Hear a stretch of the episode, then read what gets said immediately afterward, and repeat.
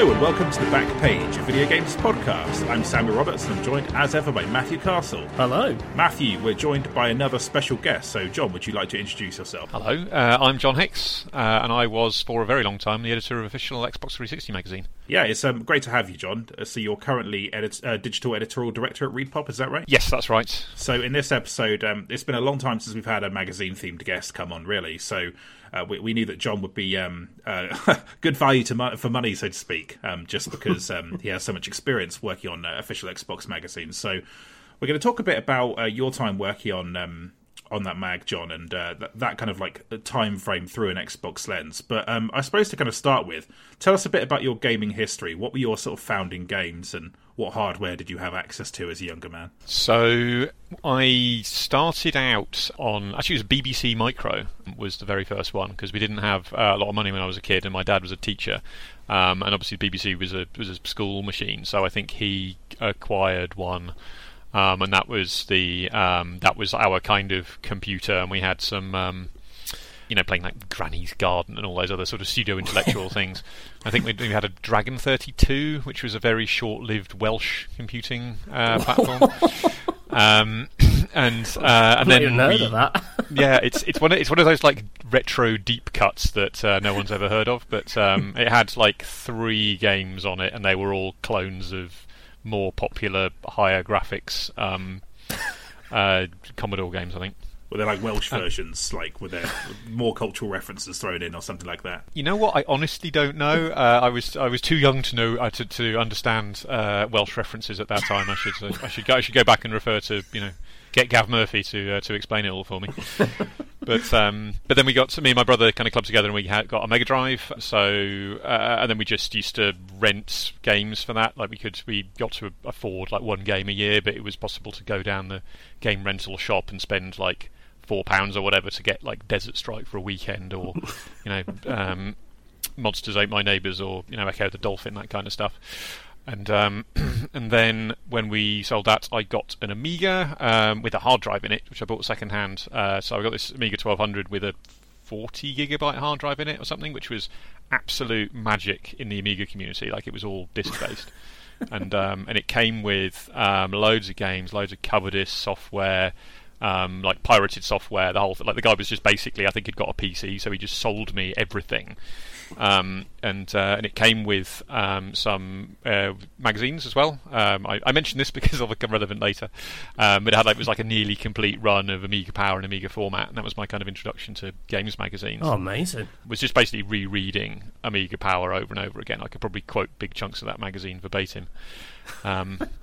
Uh, so yeah, so there was there was that, and then I kind of drifted onto PC after that, and that was as I was going to university. So I only really played the hits on PC. So that was um, you know, like Half Life and The Sims and Theme Hospital and you know, um, Quake, Doom. Uh, well, you know, not not in that order. I remember, I remember I was there when when Quake came out, and it was tremendously exciting that you had the ability to look up and down properly, and not in the kind of Duke Nukem 3D way where it just kind of warped strangely. Hmm, that's interesting. So, so, your angle on gaming was sort of like more PC focused, I guess, before you started working in games media. Oh yeah, completely. And then, um, and my kind of well, that was my kind of start in media. Uh, full stop. Really, was I got a job. Actually, I was I was helping a friend who had a gig writing tutorials, like computer tutorials.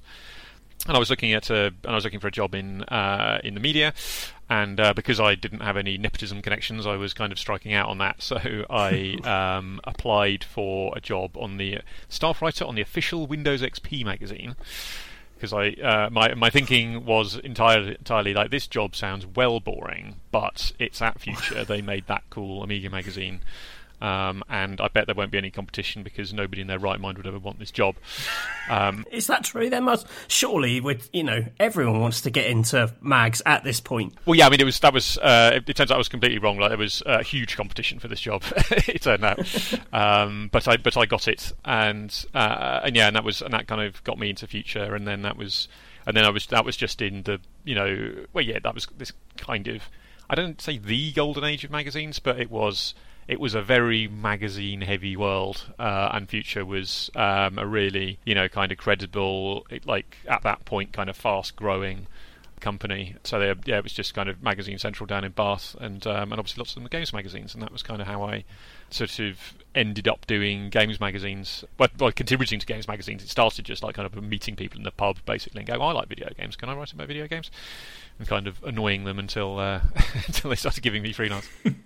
so, what kind of year is this? Is like the early noughties kind of time? Yeah, so this was came to Bath 2002, so it's 20 years this year, Hmm. terrifyingly. What do you remember Wow. about the kind of vibe of Future that time, aside from magazines being on top of the world? Like, I suppose on the gaming side, what kind of connections did you form, and and and how did that side of things kind of grow for you? I mean, most of the connections were with the with the PC side of things because I was in because Future at that point was scattered all over Central Bath.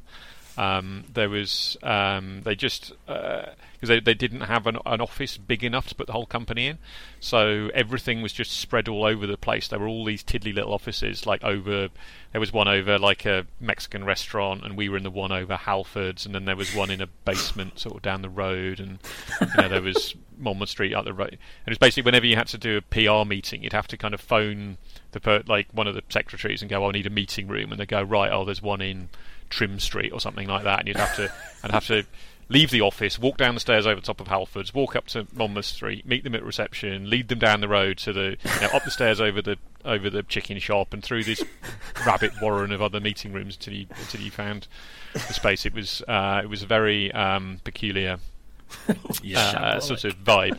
But we were in because I was on the Windows Mag. I was down with the with the PC lot, and it was uh, so mostly PC format. They were um, the um, they did a lot of gaming stuff, and uh, and then um, and then really everybody else was just in the pub, um, and it was. And I have to, I you know, I feel somewhat embarrassed looking back on this because I remember I because I moved to Bath for this job, but never been there before. Um, and uh, we kind of, you know, did the first day, went and you know, and then we kind of knocked it on the head early and went to the pub with, you know, with my co-workers, and they and m- most of the it felt like most of the company was in the pub at that point, at the, you know, kind of like 5 p.m. on a uh, Monday afternoon, and um, and I just and so the following day I was like, right, well, I guess I'll just go to the pub again and see who's there, and um, and I just did that for basically five uninterrupted years. um, so that was how. Uh, so I just ended up, and it was, and and you know, usually led by the PC format guys, and then I kind of got reasonably uh, chummy with the PC gamer guys, uh, and then some of the guys in the PlayStation magazines. Edge. I have a very clear memory of spending an evening in the pub with Tony Mott, like Edge Overlord, and God alone knows what he must have thought of me.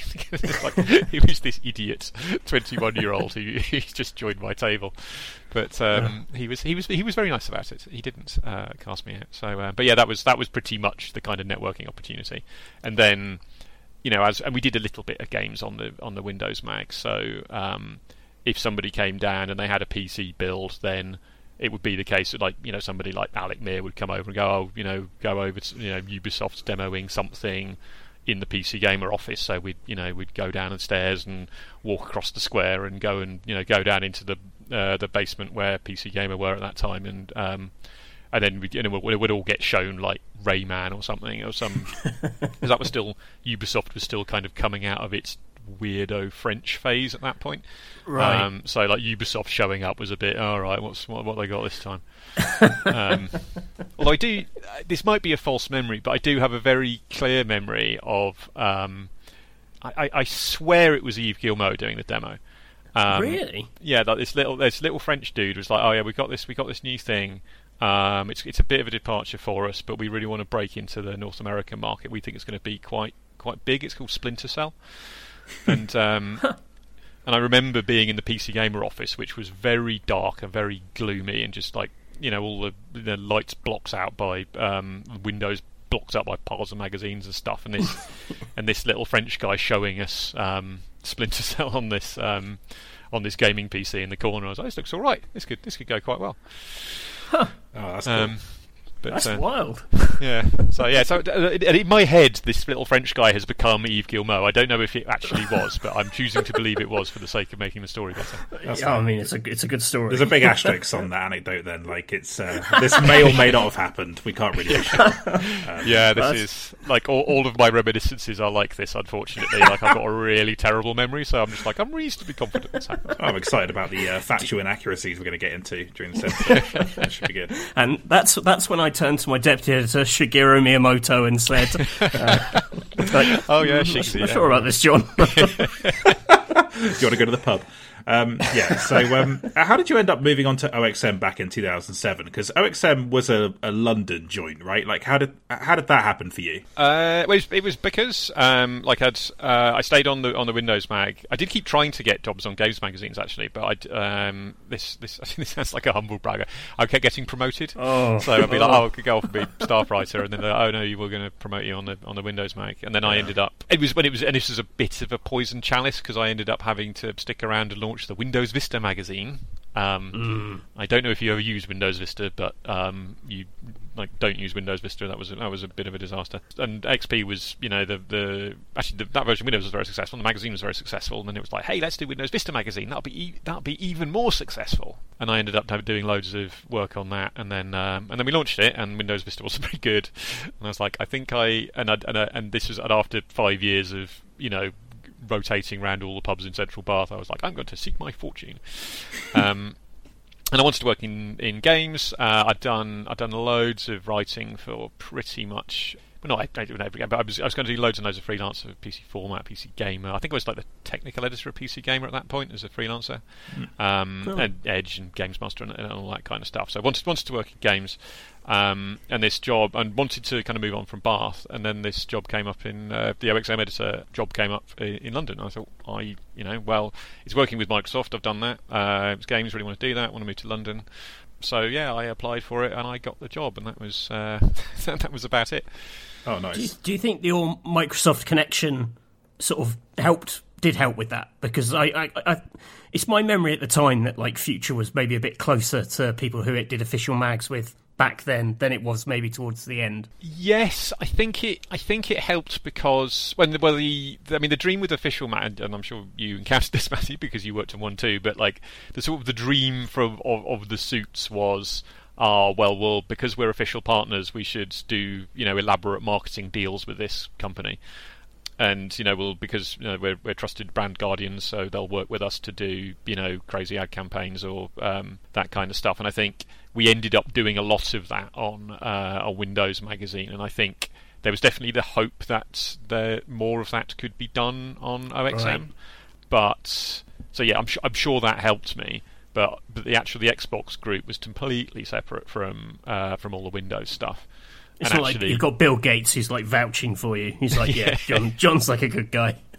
yes. No. Re- regrettably, I had like I, like I was reasonably chummy with. Uh, I was I was pretty chummy with the uh, with the Windows UK marketing team. I'll have you know. but uh, but yes, I think that was the hope. But I it didn't it didn't really work out that way. Right, that makes sense. Um, did you have much of a history with Xbox at that point? Like, um, did you go into it with any sort of, um, you know, interest in the the original Xbox or the early days of 360? What were you kind of going into the job with? Uh, I was going to. I mean, I had I had a 360, which was because actually because I was you know again doing all this Windows stuff, and Microsoft were really talking up the kind of oh, it's the connected home, you know, it's this amazing, wonderful device, and also you know you got to you know if you had a console, you got to do you know freelance reviews and things, so that was another um, important reason to get one. Um, and I had I'd got onto the Xbox because previously. I'd got a I'd, I, my kind of console gaming was a PS2 at that point. I bought a again second-hand PS2, um, mostly to play Vice City on, really. Um, and then I was living with another journalist who was um, big Xbox fan, and he um, and he was like, check check out this Xbox Live thing, is isn't it amazing?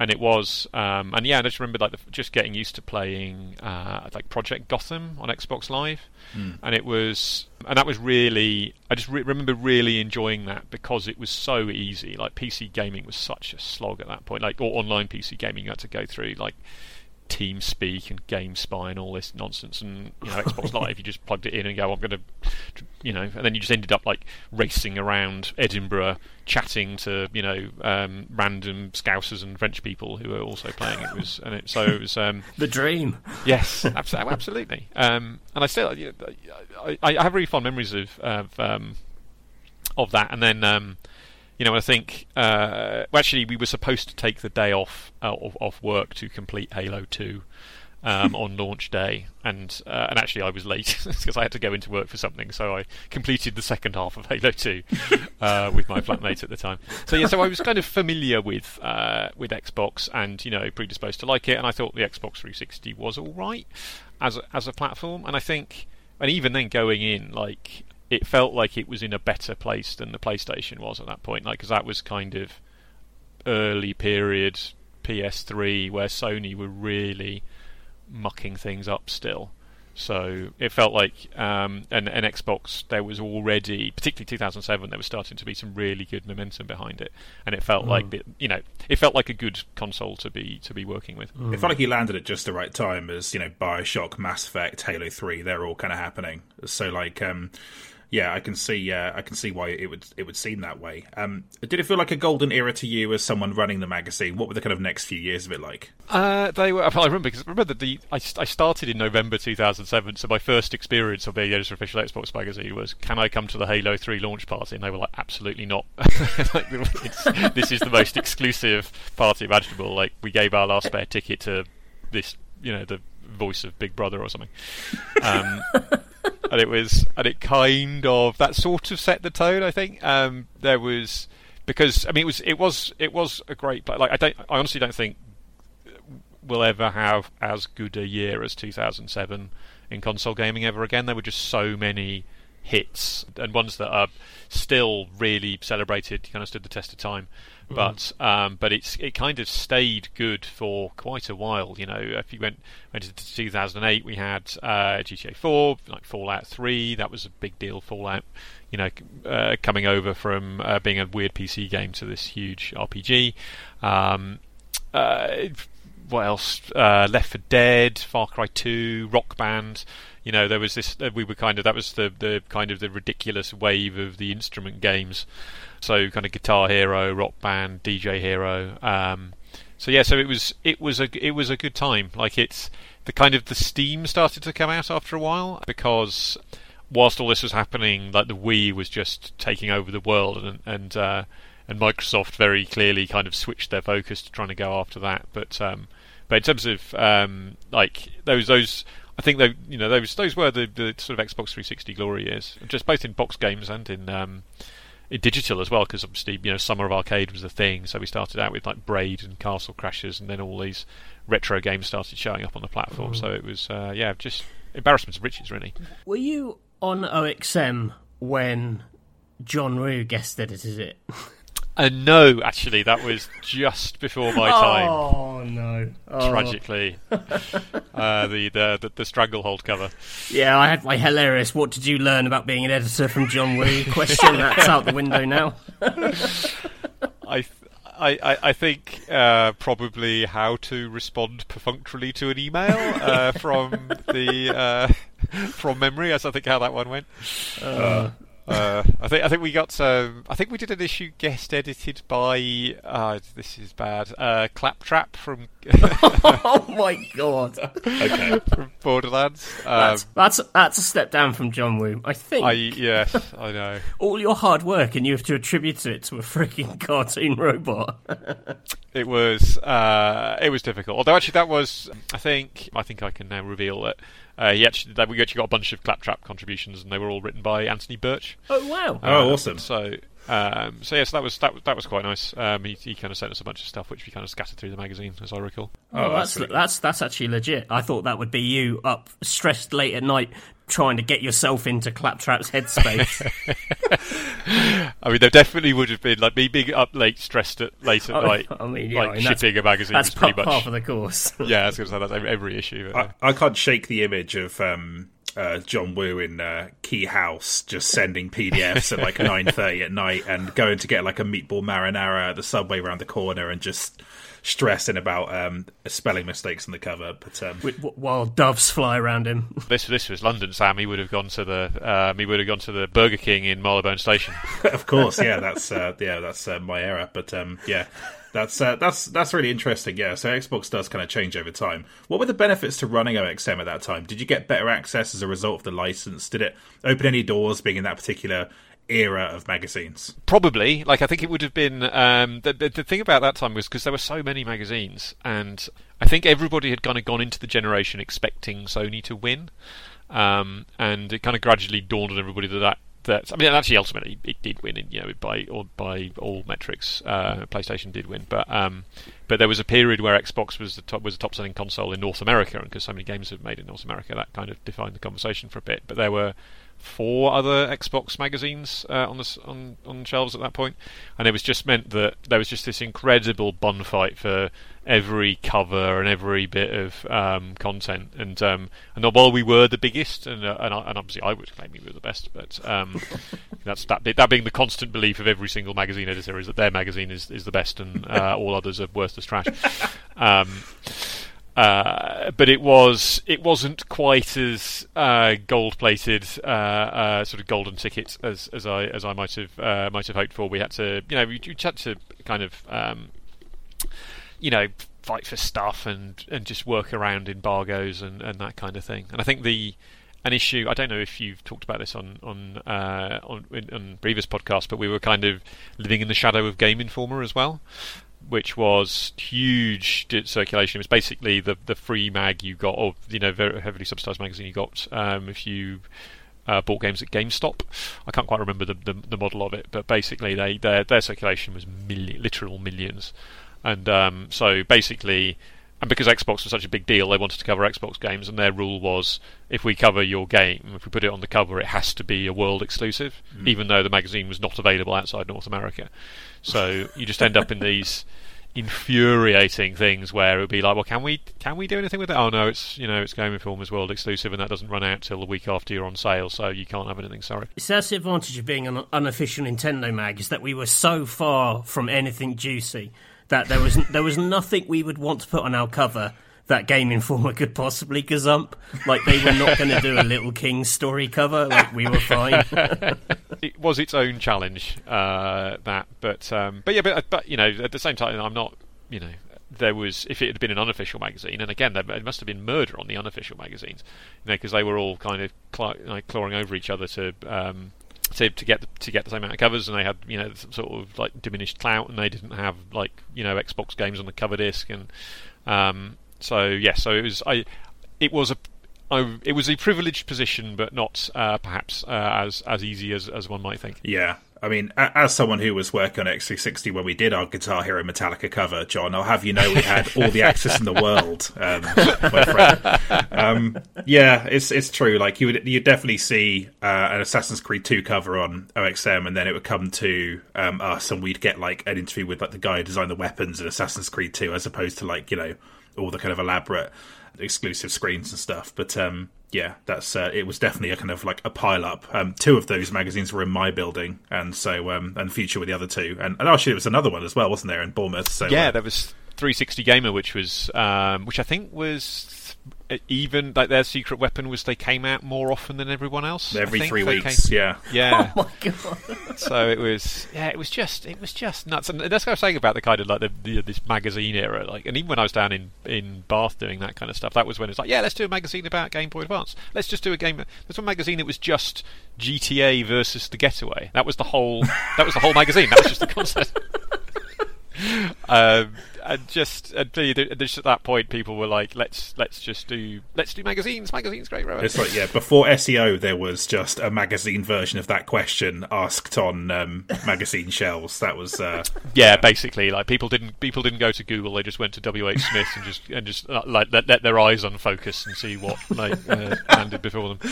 Yeah. Um, so um, I don't know if I can ask about this, but I remember something you mentioned to me when I joined Future in 2013 was that you used to have regular trips to Microsoft, like every six months or something. Um, now, I, I can't remember the exact details of this, but is there anything you can say about what that was like and what kind of intel you got on, on the company from doing that?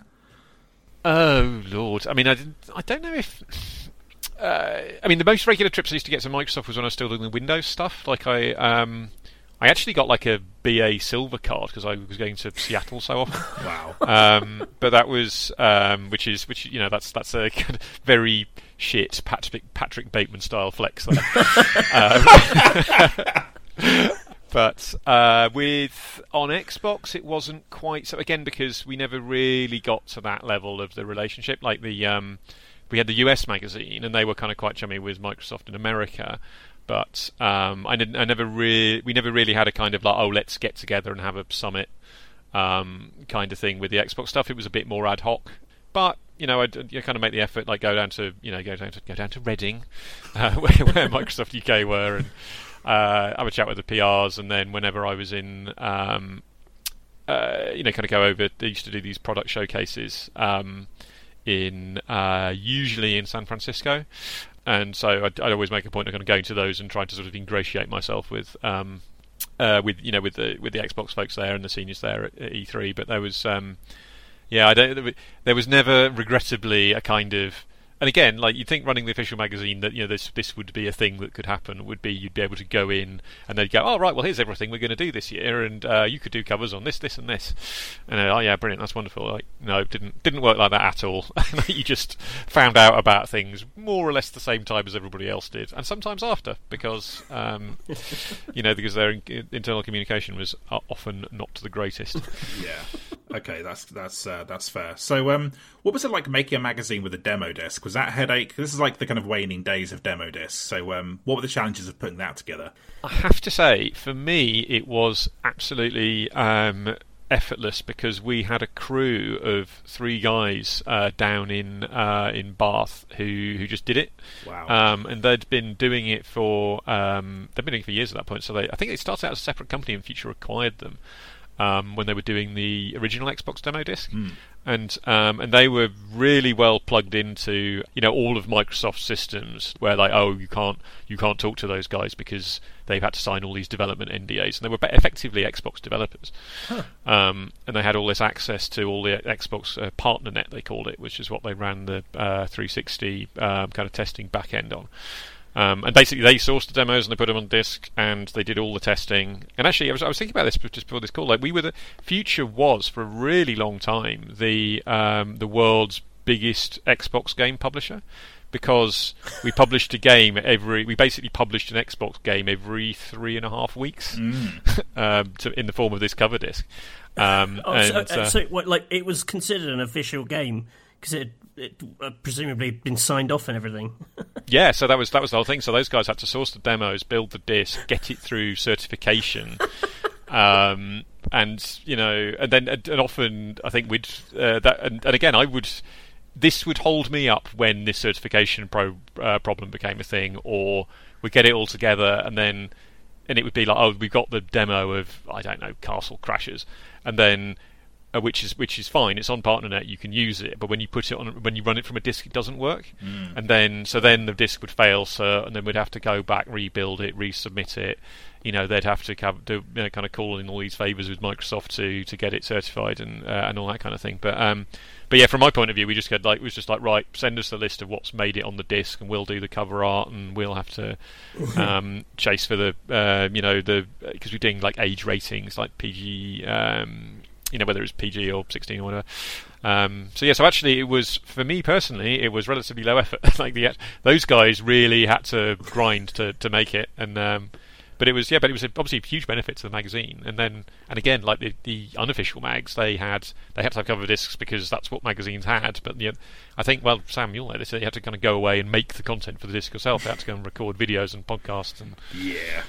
Yeah, yeah. Uh, just sort of like it's a blessing of modern magazines in a way that they don't have to do this because it is like the deadline stress of just getting a magazine done is enough, and then uh, an additional stress that's on its own deadline tracker is just like um, not what you need. Um, and so, uh, yeah, that's um, definitely familiar. It. I'm glad that the End Gamer disc exists though, because it's like a record of like my 21 year old self with no on camera. I mean, this was like pre like YouTube being massive, I guess, and it's just a kind of you know I think back then you could have gone this person isn't destined to be a video star.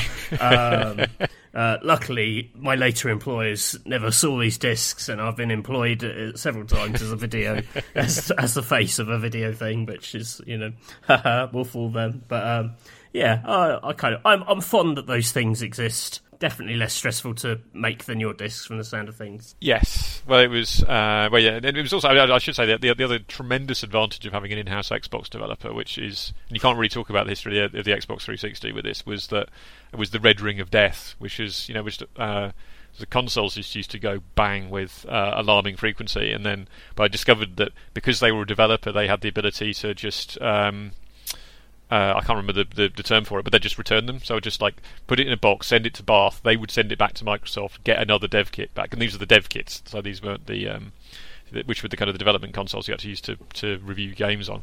Mm. Um, so it wasn't a case of um, you know.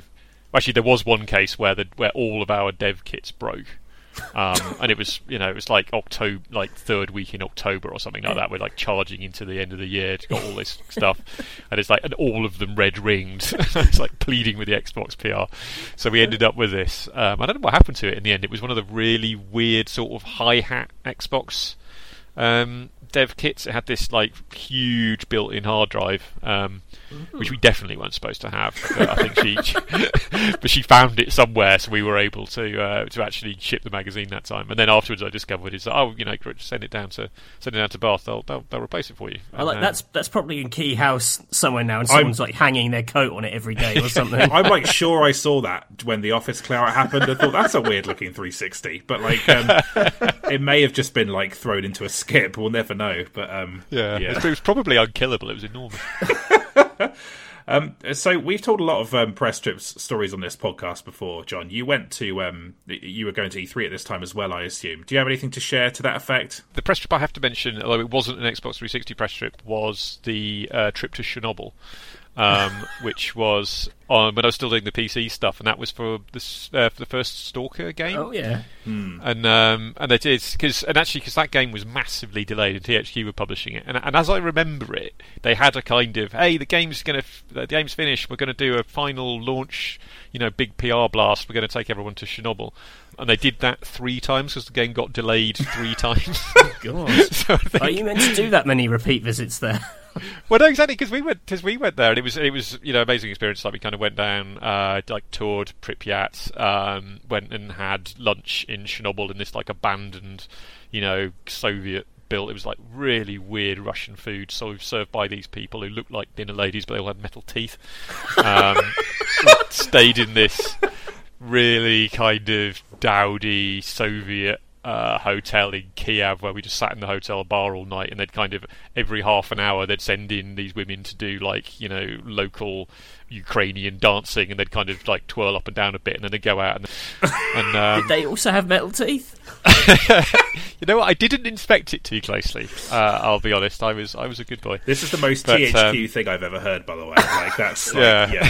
yeah. It was it was amazing. And just wandering around Pripyat was um, was something else because they were um, we were, we had this kind of chaperone who was because and everyone who's who works in the zone um, was like they they kind of work there for a period and then they can never come back because they've kind of absorbed their like lifetime dose of radiation. Oh, yeah, um, and we were chatting to this guy and he said um, and he had this really kind of unnatural calm about him. Um, and he said, "Oh, you know," and he and he come over. I, I can't remember. He, he would got some you know, relatively advanced qualification, and he'd taken this job. Um, and it was supposed to be a stopgap thing, but I think he said he'd just like you know just like living in this zone for 18 months had completely rewired his mind and he was going to when he when he had to leave he was going to go away and become a nature photographer or something and he was very you know very calm and he, because I remember he just said he just gave us his Geiger counter, and we were just like wandering around, you know, wandering through abandoned shops in Pripyat, poking this Geiger counter into into stuff like how how radioactive is this? Oh, you know, this this shopping cam, this shopping cart isn't very radioactive. What about oh moss? That's well radioactive. um, and then and in, and in, the background there was this there was this honking there was this kind of uh, sort of siren in the background going honk honk honk and we're like, "What's that noise?" And they were like, "If that noise changes, it'll go to, it'll start making a very loud, continuous noise. And if that happens, you run back to the bus, and we have to get out immediately." Oh my like, oh, god! good, okay. so yeah, so that was Chernobyl. That was a treat. Um, Wow. uh, the I think the times on Xbox. I think because I was I kind of did it wrong because that was one of the reasons. You know, when I was you know working with all the games guys down in Bath, that was again the glory. Like the I'm, I'm sure this has come up before. Like the, I, have always said this: like the, the, glory days of games media are always just before you got there. Mm. Like uh, I remember when I showed up, it was uh, it, that was just they'd just come to the end of all these like ridiculous PlayStation trips where they just take people snowboarding for a week uh, and then show them five minutes of Dune Two or something, and then. Um, uh, and there, there, was and there was that, and they were like, "Oh, it's much more sensible these days." Um, but they were still going on, you know. They'd just go, "Oh, we've got this Vietnam set shooter, so we're going to like dangle you out the back of a Huey and strafe this field in Wiltshire kind of um, press trip kind of stuff. And I never got to go on those because I was still on the PC Mac. And then because I came to OXM as the editor, like the editors don't really get to do trips like that mm. because you, you, just have to stay home and like argue with the sales guys and um, and um, muck, muck around with cover lines and things. Um, so I didn't do that many, but I did a few. I did. There was a really good one in um, Hong Kong for Sleeping Dogs. Oh wow! Another great game. So this is kind of quite late period as well. But um, they did. Um, but yeah, yeah, it was Square. Um, so they'll come out and experience the world of Sleeping Dogs, and it was just basically this series of like bonkers experiential things, which is like, all right, let's go in and this weird little shop that sells snake eggs and meet a person, and then climb to the top of a tenement and watch two people kickboxing, and then um, let's go ride this junk out to this um, uh, floating river in the harbour and um, eat dim sum, and um, it was great. Yeah, so it's like, and that was one of those ones where I was like, okay, even though I'm the editor, I am taking this trip. yeah, for sure. Yeah. Um, so yes, I, th- I think those that was the highlight, and there were lots of other kind of you know weird boozy nights in E3 and GDC and Gamescom and those yeah Microsoft showcases. Yeah. Did you ever go to any Disgrace, of the, um... disgracing myself with industry luminaries? Sorry. no, that's fine. Um, did you um, go to any of the um, preposterous uh, E3 parties? Were you kind of there around those times that that was happening? Activision parties and the, and the like. Yeah, I went to. I mean, this is this is how much of a square I was. They had this. Um, they had that ridiculous, um, like kind of uh, musician tasting platter show. I think it was like 2010, 2011, where they basically took out over, took over LA Live, and they just had this. It was like two hours of like massive musical acts, like Eminem and um, oh god, I'm drawing a complete blank on all. Uh, like Eminem was there. I'm pretty sure Eminem was there, but it was, um, but it was just like this this huge act would come on and do and do their and do their popular song, and then another huge act would come along and then do their popular song, and it was because like because they had this arrangement with them to do Guitar Hero, DJ Hero, uh, all those music games, and um, and this and this show went on for so long. Uh, and also because I was such a square, I um, I actually left to go to the Kinect showcase, like three blocks away, tour around, play a bunch of Kinect games, interview Peter Molyneux, and then go back to this Activision thing, which was still going on. um, so that was a. Uh, I like the idea of like I've just there's too many celebs. I have to go and listen to Peter Molyneux fib a little bit about his about his Milo or whatever. Yes, play you know, kind of caper unconvincingly in front of. Um, Kinect Sports and be told, yeah, yeah, we'll, definitely fix that in, in, in time for release. Um, so, speaking of Kinect, there, Jon. Um, so, what difference did that make uh, to your time on the magazine as things kind of changed in the the late noughties as Kinect was announced? Did you remember being apprehensive or optimistic about that transition at Microsoft? Uh, I think it was uh, it varied. Like it was very obviously like again the focus was absolutely on uh, on kind of chasing that enormous Wii audience. Like the like the, the, the, number of people who played video games as we know them had just just increased dramatically because of the Wii, and obviously Microsoft really wanted to get in on that, and that just meant they just obviously deprioritized you know the kind of the core games. You know, there was just like oh well you know we'll just we'll do a deal with uh, we'll do some exclusive we'll do the exclusive DLC thing for Call of Duty and we'll do you know I don't know Halo ODST or something you know but their real focus was into uh, Kinect Sports and uh, and all that kind of thing. So that was kind of uh, not entirely welcome because because the magazine was a you know was a was a hardcore magazine and it was you know it was built on people who liked playing shooters who liked playing like you know slightly janky RPGs if I'm honest. Um, so I was kind of apprehensive about it but the um, the spectacle of Kinect and the potential was really exciting. Like there was like ridiculous Cirque du Soleil thing that they did to launch it, which was which I remember quite clearly because um, my boss at the time had only like he'd just taken over. He was completely new to video games, um, and it was like, oh right, so and um, and he was running the whole division. But because he was in London, I was in London. He was like, well, he was going to directly manage me and then oversee the rest of all the other magazines in the company oh, Jon can take you to E3 and you can show him how video games work, kind of thing. and, um, and I was like, oh, you can come to me to this Microsoft showcase. I don't know what it is, but they reckon it'll be pretty fancy. And um, and we and we show up. I think it was in the Galen Centre, and they kind of issue us with these like, you know. Um, and you've heard this story; it's quite well documented. But they give you kind of like ponchos with enormous glowing shoulder pads, and ushered you stepped there's a and you step into a living room, and there's a family watching a television, but the television's a portal, and they and this smiling, cheering, you know, nuclear family helps you through the portal, and you step out onto this show floor, and there's a giant, you know, animatronic elephant, and there's a family on a sofa flying across, and there's all these people wearing these, you know, ridiculous ponch- things with the with the glowing poncho. And my boss, who's there with you, who's a, who's an otherwise normal man, is kind of approaching all this with this escalating something like terror. and leans over to me and says, Is it always like this? And I was like, Oh, yeah, yeah, no, it's definitely this is absolutely standard uh, E3 experience. Um, but it was it was nuts, um, and it, but it was it was exciting, particularly that, that debut. They were they were promising the Earth, and we were like, yeah, man, this is really exciting. This is really different. You know, it's like we only more so. And they said, in you know, we're talking like, oh, we've got you know this version of Fable, we've got this version of Steel Battalion. You know, it was it was initially it was quite it was kind of quite exciting. So even though I had you know, and it was more exciting than you know the previous um, expansion things, which had been things like You're in the movies and um, the HD you know- DVD player, of course. Oh well, yes, obviously that was the uh, you know the, the, the great the great white hope of uh, TNX's entertainment. Yeah. So by the time it launches Kinect, I feel like um, there's a little bit of revisionist history with Kinect. It was genuinely successful, but was it interesting to write about for you as a as a team? Uh, I wouldn't go that far. Like it, yeah, I mean, because it was enormously successful. Like it, like it was like, fastest selling consumer device in history, or some. It was one of those like slightly asterisked uh, Guinness World Records that ended up with. But I think it became apparent quite early on that it wasn't actually entirely up to the job. You know, like all of these dreams about oh, you know, you are the controller and all this all this interactivity and stuff. And there were some, and some games really worked it. Like like Dance Central, genuinely, I think is one one of the is like a really impressive uh, achievement. I think it is the um, you know, it's, it's like Harmonix doing that thing. It's like, right, well, Rock Band taught you how to play music, and Dance Central's going to teach you how to dance. And it was so those there were that handful of really good ones. Um, if actually that might be generous, I don't know if there were a handful, but um, but yeah, but then so much of it was just all this kind of hastily repurposed, like repurposed Wii shovelware, basically. You know, kind of oh, we're porting Carnival games to um, to Kinect or whatever, and um, yeah, so it was, and it was difficult because you know, 'cause it's the official magazine. People don't buy the official magazine to be told the platform sucks. Uh, so you kind of don't take opportunities to put the boot in. But equally, um, it wasn't.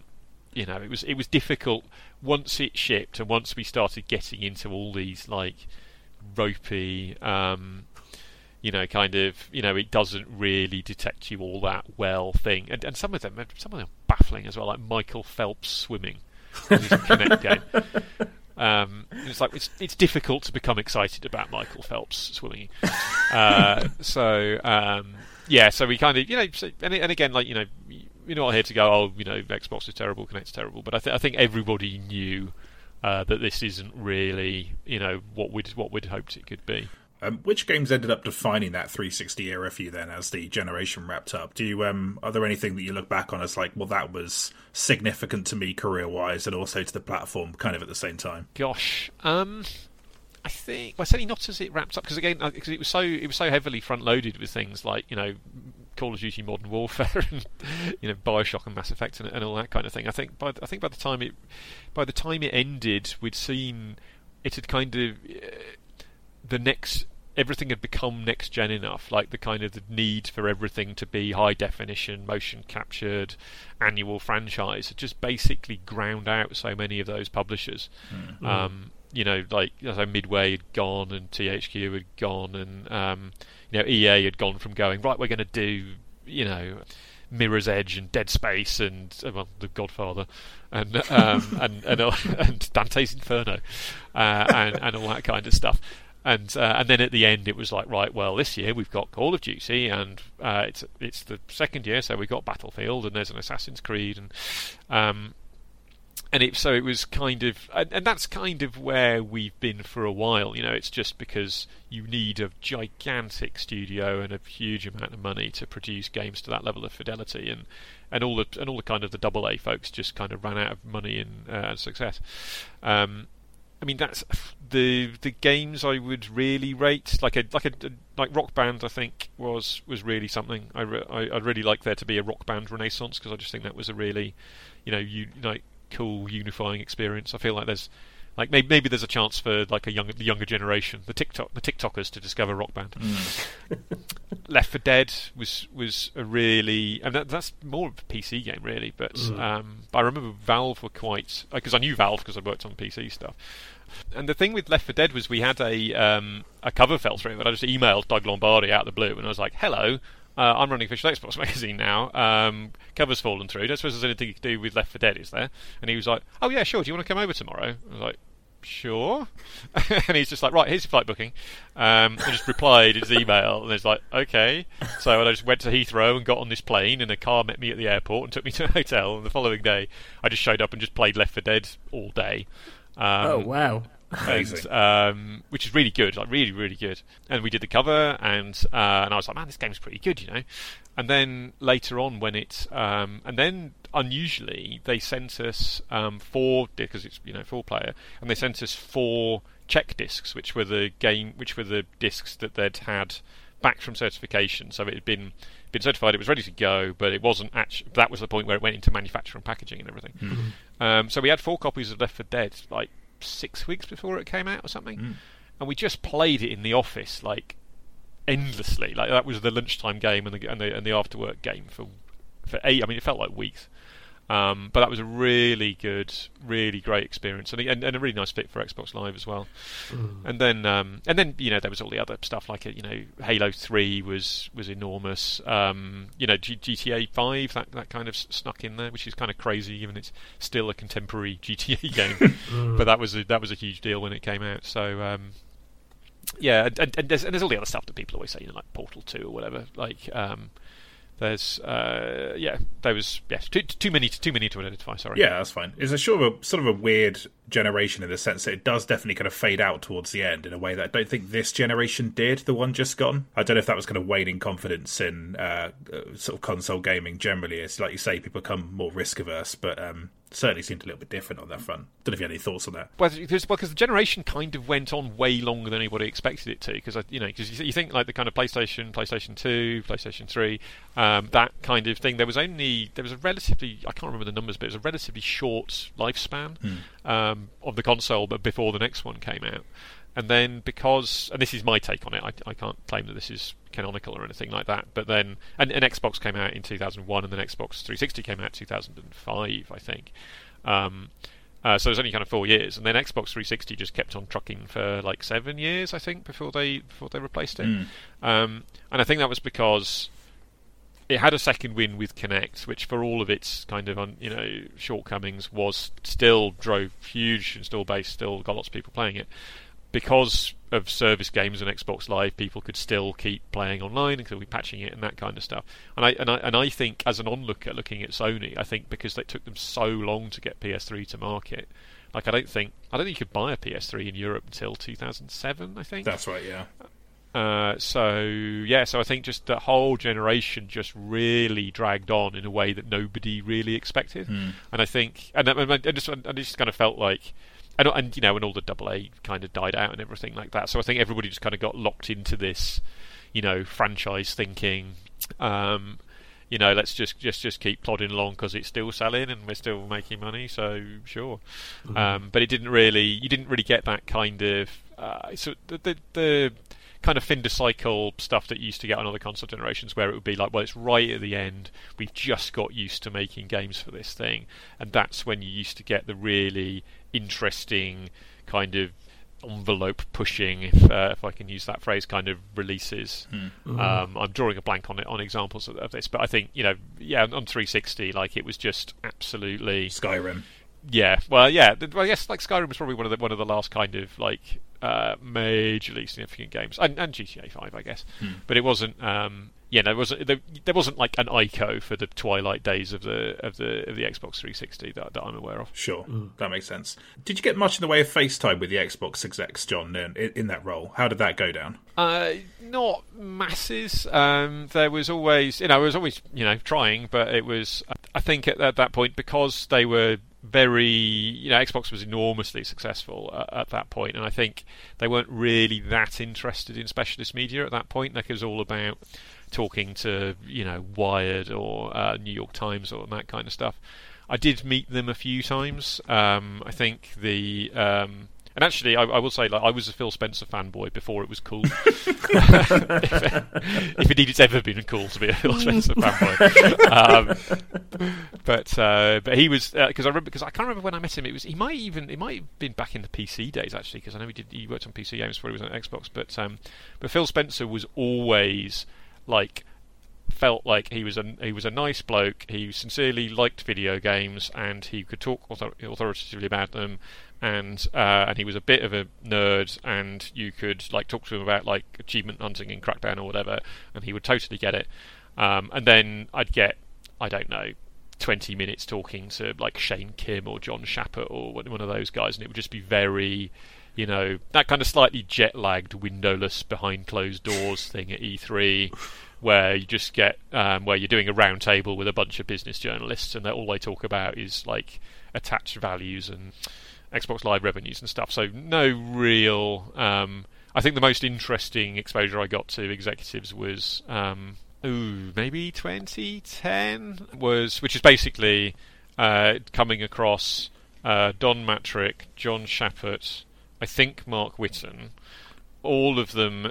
Actually, not Mark Whitten, but uh, Don Mattrick and John Schappert were extremely drunk, like struggling to stand drunk, um, and very seriously and intently playing Beatles rock bands uh, on the on the rooftop bar of the of the Standard Hotel in LA.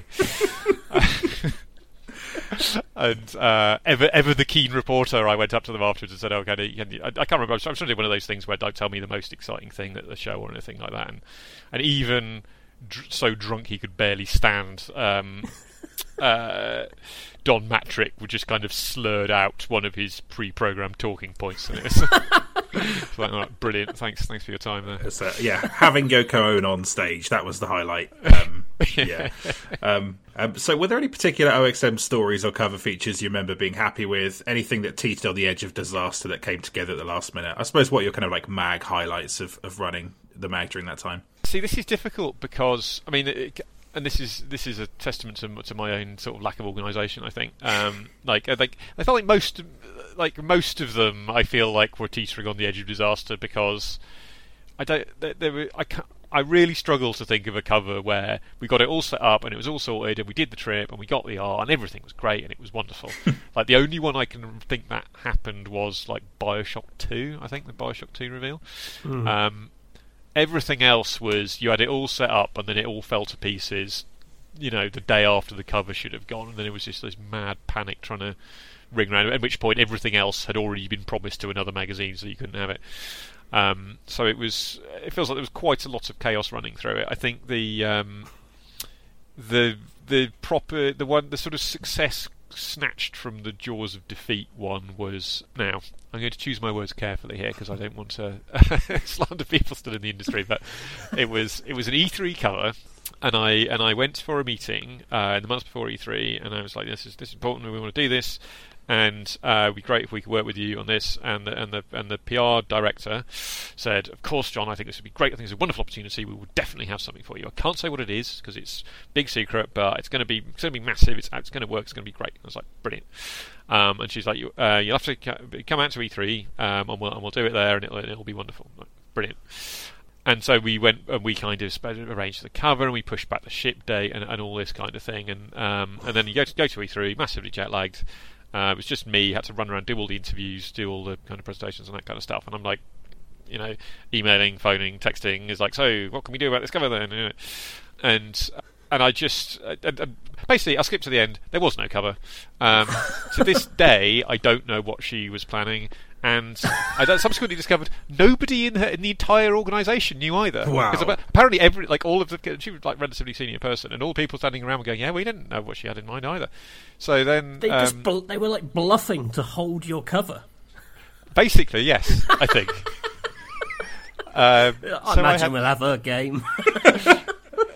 it was, and it wasn't like there was even a backup or anything. Like we got to this point, and it was this was like three days past the point of no return when the production coordinator's like phoning me on the hour every hour to just Oh. shriek. Boy. Um, That's like proper uncut gems style anxiety. and I was like, "What the hell?" And and then, um, and then there was this. um, She gave it to one of her uh, subordinates to try and solve it, and he didn't understand the nature of the problem at all. So he just said, "I'll, I'll sort this for you." And he came back like eight hours later with like, "Here is a picture of Master Chief." And it's like, "No, no, no, that's not that's not how magazine covers work." I, I, I didn't, you know. Um, so then we. And, I, and this was, and this again, and, and- all of this is happening in between all the other, the other routine chaos of E3. And I remember, like the, we were staying Future for like the only twice, only twice in my career did Future ever put me in a in a decent hotel, and it was the, and it was the Standard in downtown, so it was um, in Hollywood. Uh, no, so yeah, yeah, Standard in, in, in Hollywood, and um, and I remember I was sharing a room with uh, with another edit, uh, editor, and he just said like every night um, he would he would go to bed and I would be sat there like in in bed like point like with my head in my hands looking at my laptop screen. And then he'd go to bed and he'd wake up and I would still be in exactly the same position. Because I was getting like two hours sleep a night trying to pull this together. And, it, and eventually we did one of those like um, uh, I don't know. We, it was one of those like last minute cover hacks where we found a piece of artwork that had been that hadn't been used in Europe, and uh, cobbled together some cover lines and did a kind of big E3, um, big E3 showcase. And I think that was the Kinect year, so we led with Kinect. And actually, it was quite a, it was quite a nice uh, issue, and it looked really good, and it sold really well. But God alive, it took years off my life. Oh boy, there's a lot there that's uh, very familiar for sure. Um, uh, so obviously the Xbox One announcement comes along in 2013. I have a very distinct memory of this because I was sta- I was staying at a Bethesda preview event in like what can only describe as like Wayne Manor in the middle of the British countryside. um, and I woke up and um, uh, the, the the live stream had happened the night before, and people were not saying positive things amongst the journalists there. Um, obviously, Bethesda wasn't saying anything. um, but what's your memory of the Xbox One announcement, and what was that like to cover for you on the magazine side? This was uh, this was a, a, a difficult one because I'd actually seen it previously. We'd actually been able to, and this is a rare example of well, not rare example, but like uh, kind of working with the US magazine. They'd we'd arranged that I could go to the pre-brief, which was two weeks before. So this was May 2013, and I flew out to Seattle. Um, and we had, I think, two three days uh, at, uh, on campus at, Richmond, and they oh at uh, Redmond, and um, they and they sh- basically they showed us everything. They wouldn't tell us the name, but they showed us everything else, and and it was a bit like and again th- this is our, this is me being like I'm here to represent the core gamer, and uh, and it was all about oh it does it does great things with TV, uh, and here's um, I think they had a Forza, so there was um, so they had Turn Ten showing off like Forza Seven maybe. No, I can't I can't remember which Forza Forza Five maybe. Um, but that was all, and I was, and this was after um, there were all these rumours swirling around and everything like that, and it was just, and it was, and obviously, you know, I'm there, and that was that was lots of FaceTime with the execs, so you know, interviewing, you know, Don Mattrick and again Phil Spencer and um, uh, and all those guys, and and just being like, are you sure people are gonna like this? I feel like I feel like my readers perhaps won't like this TV thing. I think they want the video games and uh, and that was that was a weird um, trip. Uh, although again, Phil Spencer uh, fanboy here. Like Phil Spencer was the only exec I spoke to in that whole two three day period who was like, "Yes, I appreciate people will think this is not ideal, but." Like, but we're working on it. We understand, you know, because uh, there was there was this whole farrago about there was a rumor about oh, it's not going to let you use second-hand games, I think, or not being able to trade second-hand games was the thing. That was the rumor, and um, and Phil Spencer was like, "Yeah, obviously, you know, absolutely, fully understand that's a, that's an important thing. Uh, we, you know, we want to have a you know solution for it, you know, completely." And he and, and, and Don Mattrick was just like, "I've been." He was abs- unbelievably complacent about it. In hindsight, he was like, "I've been, I've been doing, I've been in this business a long time. I think it'll be fine." um, and, I, and, I, and I, went back to the office, and because everyone, everyone, knew I'd gone out and signed all these NDAs, I went back to, to the team, and I was like, "Right, gather together." And I was like some people are going to say some bad things, and it's important that we remember that the good things, folks. And, uh, the, triggers on the controller are going to feel real nice in Forza. I heard that trotted out a lot. it was it was good. Uh, that was a honestly good feature. Um, but yeah, so then, so then, um, and we and we got all the access and the, and the assets and everything. I've, I've, still got somewhere all the recordings I made on on that trip. Like I would keep meaning to sort of dig them out and see if I'm misremembering what um, how complacent Don Mattrick was. But um, but yeah, so then it was like, hey, come out to the showcase, and I was like, and I was NDA to the hilt. So and they were like, well, what do you think it's going to be, Jon? T? I'm like, mm, mm, let's let's see. um, and um, yeah, in the showcase, and that was again we are back to Richmond to Redmond, sorry, uh, two weeks later, and they did the showcase, and it was all about you know NFL and television and stuff, and it went down appallingly badly. Mm. And um, and I remember because I was hanging around with Tom Bramwell because you know kind of the the you know the the, the, the press corps hang around together on these trips. And I he, was, was he, he had been at Eurogamer at the time, right? Yes, Still, I think yeah. he was editor of Eurogamer yeah. at that point. And yes, no, he definitely would have been editor at that point. And um, because I remember he was there because I remember we were sat there in this like cafeteria uh, on campus, like waiting to be called into our interviews. And because um, I remember I was there because I was at someone, he's like, "Oh, it's time for me to go go and see Phil Harrison." And, and he goes and he talks to Phil Harrison. He comes out grinning and he's like, "I can't believe he said that." And I was like, "What, what did what did he say?" And then the PR comes back and says, "Oh, actually, Phil would like to talk to you again, Tom." And he's like, "Brilliant, okay, go back." Goes back and they have finished this interview, and then um, wouldn't tell me what it was about. Uh, I, I, don't. I, again, I got appalling memory, but I, am fairly pretty confident this is how it went down. And then I was sat next to Tom on the plane on the way back, and he was kind of typing furiously away. And then he kind of shuts his laptop uh, with pride and sits back and rings the bell for a drink. And he's like, "I, you know, I'm going to." he's like, "I'm feeling pretty good about that." And this was this editorial that he'd written about Microsoft killing game ownership. And expects us to smile. I think there's a headline. And expects us to smile, and that was enormously successful. Shared all over the place.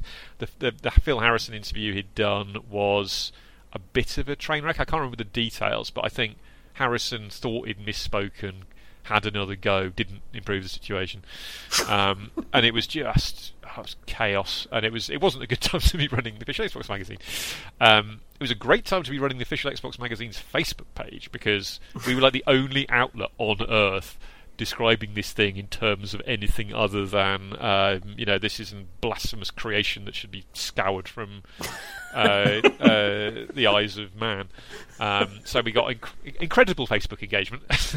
um, because there were all these people fighting with us. I don't know. When, this, this is an aside, but when I left at OXM, like the, I think it was like the biggest gaming Facebook group in the country, mm. and uh, because just basically because it attached, it, it attacked attracted all these people who'd come in to slate Xbox, and then all the faithful rushed in to defend it. So we had this this huge Facebook community.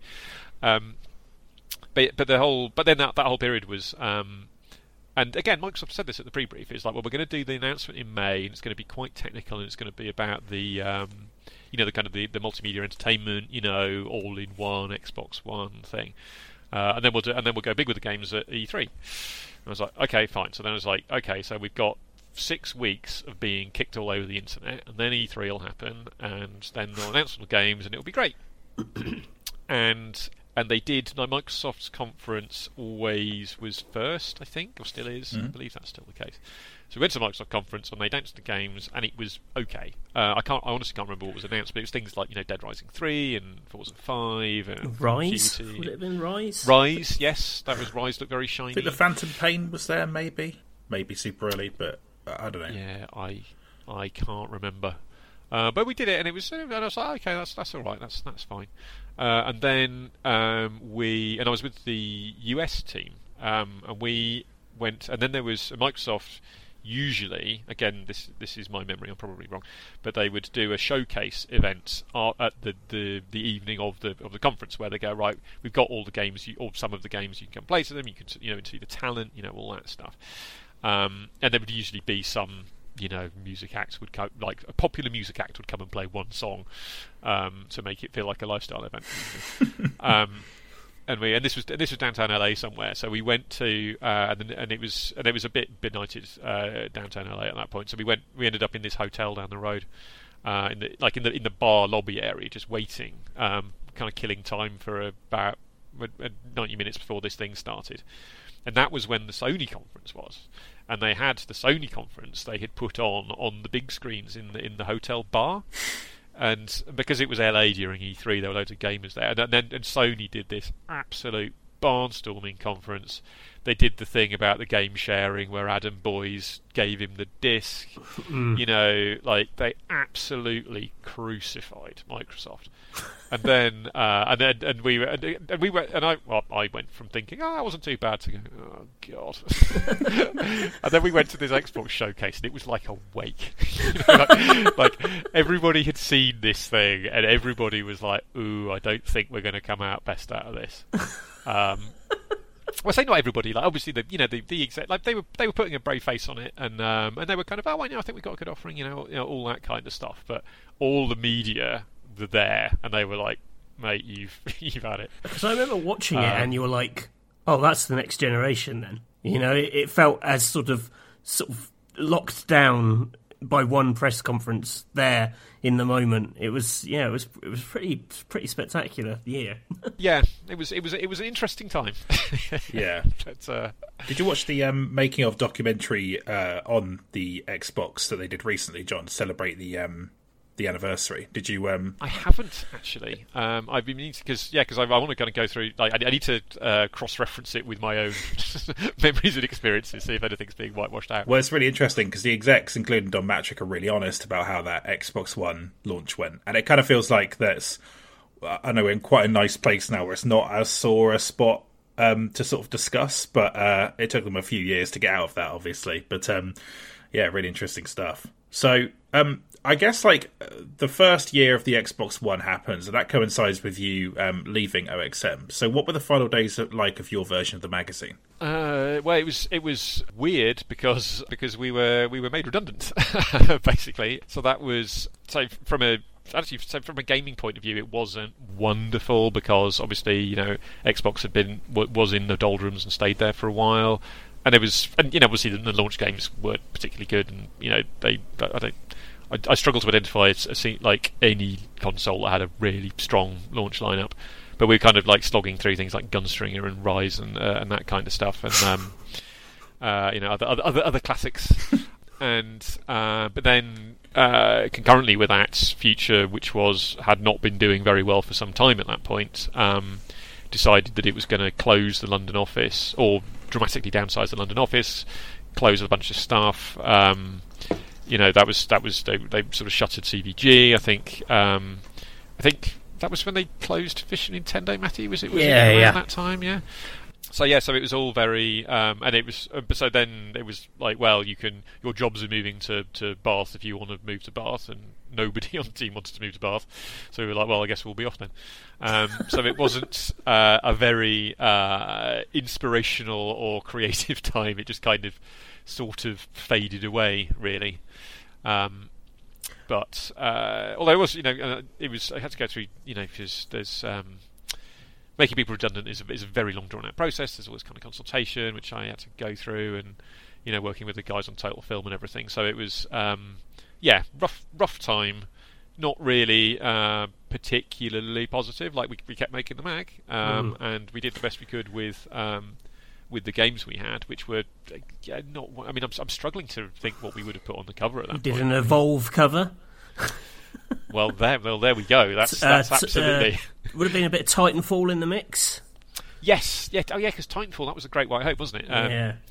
Uh, yeah, because it was uh, yeah respawn. They'll do it. They'll, they'll we we look because I, I remember this time because obviously I inherited OXM from you because uh, I was like the one person at Future London who wanted to go to Bath. uh, um, so uh, yeah, that was that was great. Like uh, you know, as as you know, as rough as it is, the way it ended for everyone in London, you know, it kind of saved my bacon in a in a roundabout way.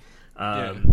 But I remember, like, I'd never worked on an Xbox mag, and I remember, like, we just we we studied your Xbox One covers like religiously to try and crack the code of what was a good Xbox cover and what people liked.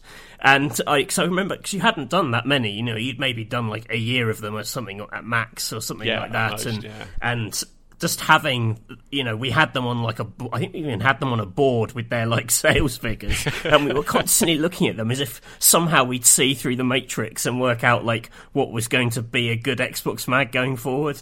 And there was always like Evolve. I think your Evolve cover done weirdly well, so we were like, is there learning from this? We do lots of Evolve covers. Um, I will tell you now, that was not the learning you should take. I I mean I don't remember the Evolve cover doing that well. um, I think um, Oh god, that would be typical if I based all, all my uh, thinking on incorrect stats. yeah, like I, just, yeah, I think I think you got the wrong spreadsheet on that one.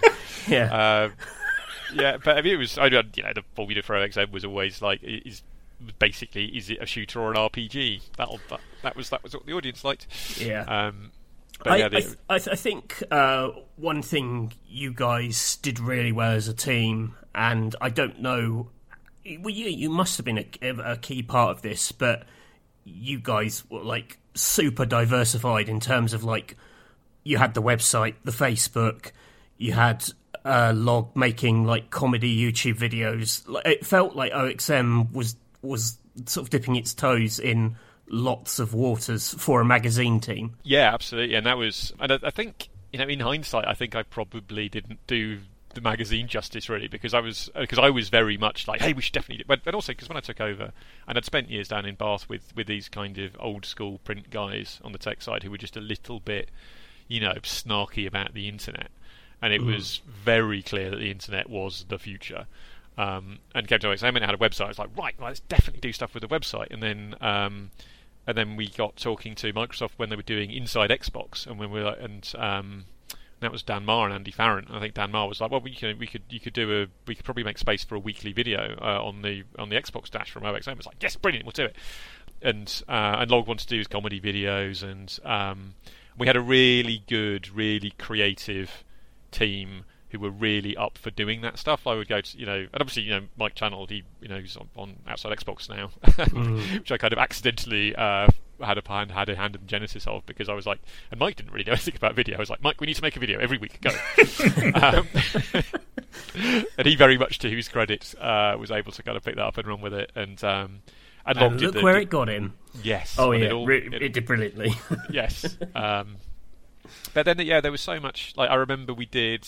Uh, like there, there's something like we went to a. Um, we were in the pub after a launch event for or a press event for a Deadpool game. I think I remember this quite clearly, and I was just. Um, uh, in the pub with like Log and Matt Lees and, and, and maybe maybe Mike, a few other people. And we were just talking about how terrible the, the Family Guy game was, and um, and we just saying it, it, was a pub conversation. It's like you, you could you could probably create a formula to review this game and how bad it is. And Log was like, yeah, I could probably program that. It'd be very basic JavaScript. I was like, oh, shall we do it? Yeah, we should do it.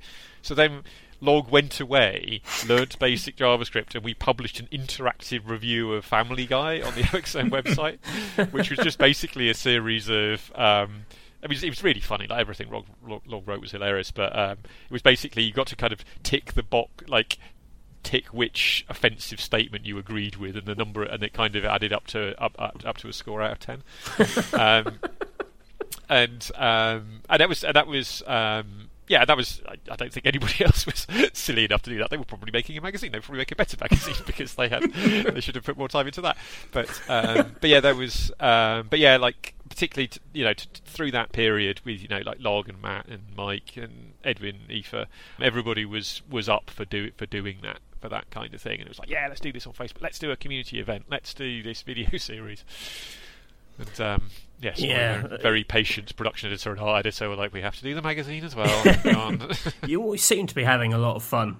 Um, and there was always a risk of Log and Gav coming up to you and asking you to do something completely random for four seconds while they filmed it. And then eventually you'd get stitched into a comedy video like two months later. They'd be like, hold this sausage and say, like, I love Bowser. And you'd be like, all right, I mean, as, as long as this isn't going to make me look bad.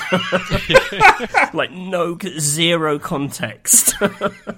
Yeah, well, they would have spoiled it if you'd have known the context. Although, yeah, God, because the OXM report, because again, because they started out as videos to um, go on the Xbox Dash, and uh, which meant they had to go through this approval process and like localization for Europe and all this kind of stuff. And I remember there was this lovely bloke his name escapes me, but he was Italian, and he worked out the, out of their, their office in Soho. And I'd send him the OXM report, and he'd be like, "John, I can't put this on the on, on, on the Xbox Dash. I would be murdered."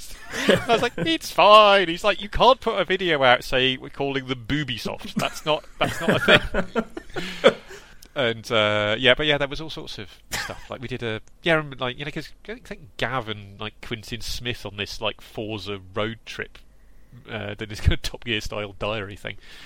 Yeah, later I'm, I'm just I'm just uh, reminiscing uh, at random here, but um, but yeah, it was it was it was fun. We did we did a lot of stuff, probably too much stuff in hindsight, but um, but it, it seemed to be well received. People, we enjoyed it. Yeah, like the exposure of being on that um, Xbox Dash must have been enormous as well. Like um, you would just see it whenever you turn the console on. So um, yeah, th- that content was probably read by loads and loads of people. Or sorry, seen by loads and loads of people. So that's um, exciting. Yeah, it was. Yeah, it was.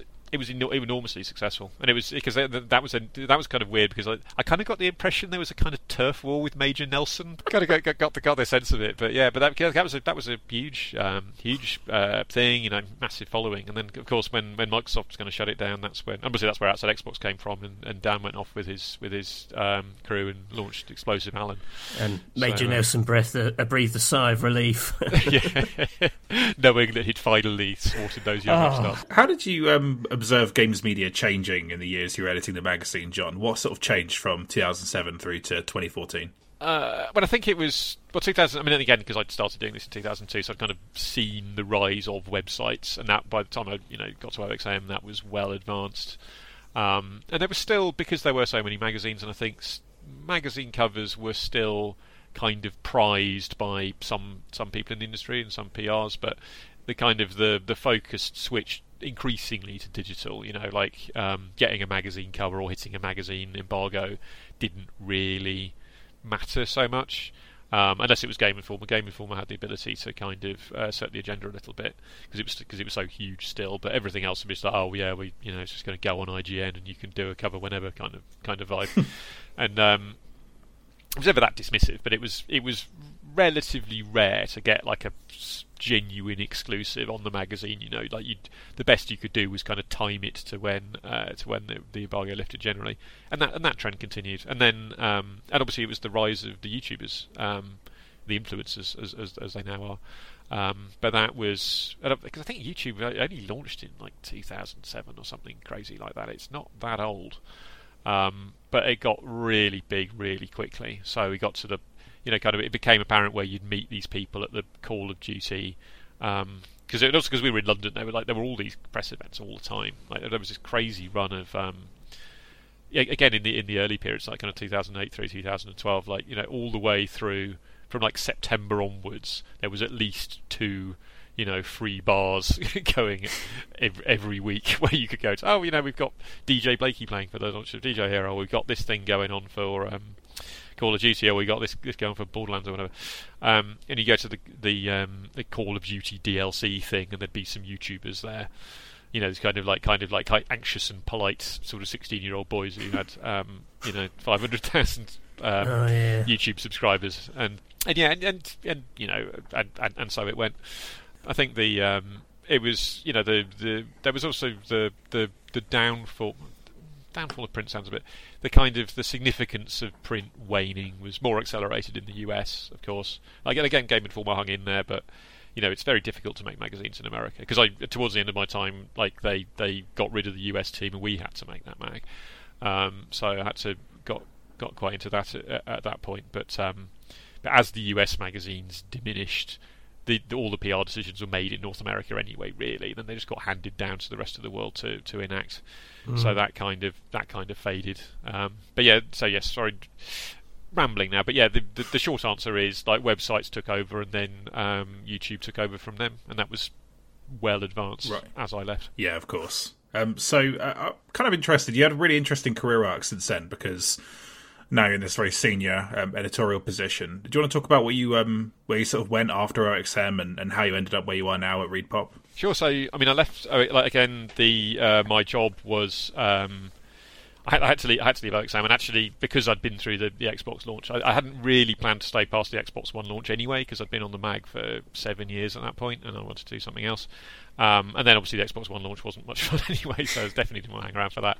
Um, but I went to Gamer Network, uh, as was, uh, to do a project called Gamers Edition, oh, which yeah. was which I'm, which I'm going to call was I'm going to say was before its time, um, uh, which was because that was the kind of we were well into the kind of indie renaissance then. You know, um, uh, you know, kind of indie games had become really become a force uh, in the industry. Uh, and we had this idea that um, that I came up with um, with uh, me and, uh, and Tom Bramwell, Rupert Loman, a few other guys we were talking to, that would do like collector's editions for these games because they're all digitally they're digitally sold and people wanted to buy physical editions. So uh, I, I, joined them to run that, which I did for a bit. Uh, didn't really work out. I still think the well.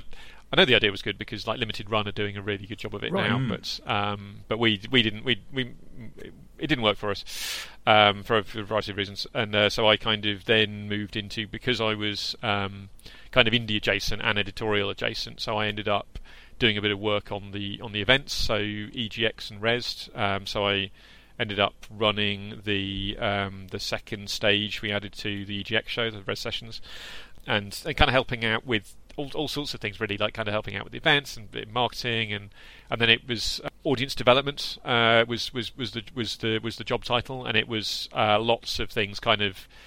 Um, basically, it, that was like looking at you know where where we were publishing to, what worked, coming up, you know, kind of helping out with like SEO and social media strategy and uh, and things like that. Uh, and then that kind of grew into a sort of more editorial focused role. Um, and then the company got acquired by ReedPop, uh, and then you know a variety of other things have happened in that time. So I've ended up as as editorial director, so I'm kind of overseeing all of the um, Gamer Network, or what were the Gamer Network now now ReedPop brands. So it was um, it was it was a yes it was it was a funny couple of years, but I did I did a lot of stuff, and it was uh, because you know, Gamer Network was still a family business at that point. It was it was possible to do that. Like it was mm. really cool place to be. Um, you know, really obviously you know like you know a place like, like Eurogamer, you know sort of peerless reputation. Um, and you know, Rock Paper Shotgun, VG Seven, Outside Xbox, you know, Digital Foundry. There's some really um, strong websites. Like those guys know what they're doing. Mm. Um, but, but, it was also it was, it was, a family business, so it was a bit sort of you know there wasn't a huge team. Like there wasn't like as far as the editorial group was, like I was the management layer, like just me. There wasn't like a group of publishers or marketing people or anything like that. It was just me sort of helping out where I could. Um, and it's all it's all a bit more formal now, but uh, but it was but it was fun, um, and, it, and, it, and it was it was fun to kind of work on the indie side and, and work with the events as well. Um, it's really it's really uh, events are a little bit like magazines in that respect, where it's a kind of big push to deliver something, and then yeah. you deliver the thing and you feel good about it. Um, well, that's, that's that kind of reward. We've all, in a yeah, in our different ways, been involved with with uh, live events now, and I definitely, um, at their best, got that same energy of like wow, it was that was a lot of hard work, but we kind of got it done. Like we kind of put, we kind of pulled it off, and and kind of you know it didn't all collapse. No one got hurt. yeah, but we're all very tired now for like three weeks. Um, so yeah, um, yes, yeah. No, that's that, that's really cool. I think you're, you're, right about the games edition thing as well. Like, um, they were that was some really cool stuff you were doing there, and then it was just yeah, maybe like two, three years too early, something like that. But I don't know this stuff is. Uh... Yeah, it was. Yeah, it was. It, it's it's really difficult to make physical items. and then again, we, we mm. you've, you've done this from magazines as well. um, but um, yeah, but it was you know learning experience for sure. Um, so um, to wrap up, then, John, what do you make of Xbox as it currently stands? Do you currently own any uh, sort of contemporary Xbox hardware? Where are you at with it these days? Uh, I've got an Xbox uh, Series S, Mm-hmm. uh, the cheap one. Um, uh, I don't play that many games on it, honestly. I think the, the, the game I play more than anything else these days is just Spelunky 2. but but I think Xbox is in is in a really good place still. I mean, obviously Phil Harris, uh, Phil Harrison, Phil Spencer inherited the Earth, and and, it, and it's and it's been sort of wild this acquisition spree they've been on, you know, because absolutely like Bethesda RPGs were absolutely the number one thing for the magazine back when I was running it. Like, yeah, get, get Skyrim on the cover or Fallout New Vegas. Those were always enormously popular, enormously successful things. And um, and now Microsoft owns Bethesda, and then and Call of Duty's got popular, and Microsoft owns Call of Duty, and it owns Double Fine, and it owns all this stuff, and it's um, and it's still Phil Spencer running it, and Phil Spencer still seems to be quite a sort of nice, rational bloke who's got his head screwed on, he's doing the right things. So yeah, so it's it's really weird. Like it's kind of like this kind of monkey's paw suspicion is like, is this a wish I made at some point finally coming good, where Microsoft just owns all the studios? The um, thing is, you know that they would have acquired Activision just after your cover and wallet sent. That's the. Oh yeah, completely. And then if would... you were making mags now, it would still be tough. yes, like I have absolutely no faith that it would have made making the magazine any easier at all. but um, but you know, we wouldn't have had to uh, worry about competing with PlayStation magazine, so that, that would be that. But um, mm. but yeah, but I, but I think they're in. I think it's in a good place. Like I think obviously they're still I don't. I think the misstep of the Xbox One mean you know the PS4 was so far ahead, um, and I think that's still kind of that kind of, that that impact kind of lingered. But I think you know the the focus they have now. It's all you know. It's very kind of digital. It's it's all about you know sort of streaming and um, Game Pass and um, and all that kind of thing. And they've and they've got this incredible range of studios and um, and the hard and the hardware's good. Like again, got the Xbox One S, good good piece of hardware, great controller. Um, so I feel you know um, I'm I'm kind of when I left OXM, I kind of stepped back from um, paying very close attention. Like it had been like seven years of feeling like I have to play every single Call of Duty and every single Assassin's Creed. Like I've got to have a I've got to have a take if challenged. Somebody right. may ask my opinion on this on the on the top five games. Uh, and, when, I stopped, I was like, don't have to do that anymore and relax. Um, I'll play Spelunky so for seven years now. That'll be basically yeah. and Hitman. Um, so like basically just felt like absolutely crazy play times for like Spelunky and Hitman. Those, those are the games I play now. What are the um? Got to ask John. What are your favourite Hitman levels of the um, World of Assassination trilogy? You got like a top three? Oh lord, uh, Sapienza, obviously. Yep. I'm trying to remember them now because I haven't played it for a little bit. Um, not Colorado. Colorado's dreadful. Um, Paris, you a big Paris guy? Yeah, know Paris really well because I because I've played these I've played these games so much. You like your car games? You're you're a Miami fan? It's Miami's not bad. It's quite big, um, mm. but yeah, you can you can you can do a lot. You can get the uh, the, the, flamingo costume. You can make that work. Whittleton yeah. Creek, that's uh, classic feels like. Yeah, I, I didn't like it as much as everybody else, and, and I and I really liked A New Life, which is obviously everyone says, oh, that's what it's riffing mm. on. But uh, Whittleton Creek just didn't, didn't uh, was wasn't uh, as exciting for me. Mm. The Hospital on a Mountain. Well, oh, uh, Hokkaido was it? Oh, Hokkaido, yes, yeah. of course. Um, the, the, the greatest, in my opinion. It's uh, well, it's it's good. Um, I'm sorry, like I because I, I basically because I because I, I, was I was playing them on Steam and I've got that kind of really terrifying counter on Steam where it's like you've been playing this game for fourteen hundred hours. right. And I was like, I should stop playing Hitman. I should find something else to do with my finite time on this earth. So I've been trying to go cold turkey, and, and that's kind of blanking blanking my memories a little bit. Yeah, sorry. This is this is undoing all the good work you've done to get your life back on track from uh, from that addiction, but. um we have to. No, I'm suddenly remembering. It's like I didn't, I didn't, you know, I, I didn't get all the stories in, in the in the Berlin mission. I should go back. Yeah, the um the DLC levels for Hitman Two are pretty solid as well. But um oh, uh, that's really really well made. Yeah, for sure. Oh, well, um, thanks so much for joining us, John. It's been great to, to hear you talk about your memories of um, working on OXM, so really appreciate it. But um, what, No worries, thank you. yeah, where can people find you on social media? Uh, well, I'm, I'm on Twitter. I am at Mr. John T on Twitter, although I am very rarely on Twitter. That's another thing I'm trying to I'm trying to give up.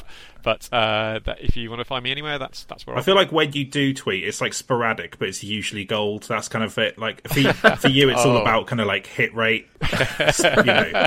But uh, yeah, um, good stuff. Well, I, I will I will I will endeavour to live up to this to this uh, promotion to your listeners. Yeah, no pressure. Uh, Matthew, where can people find you on Twitter? Uh, Mr. Basil underscore Pesto. I've got a low hit rate. I was going to say like you got you got the Blorco tweet, Matthew. You're you're an influencer now. That's one for the ages. Oh, I'm, do you know what, Matthew? I'm really waiting for one of my tweets to blow up so I can go, wow, this blew up. Now check out my friend Matthew's Blorco tweet in the replies below. Like, I'm desperate to do that. So um, watch this space. I'll um, I'll keep reaching for it. It'll happen for you. I, I believe. So we're Backpage Pod on Twitter if you want to follow the podcast. And um, thank you very much for listening. We'll be back next week. Bye. Bye for now.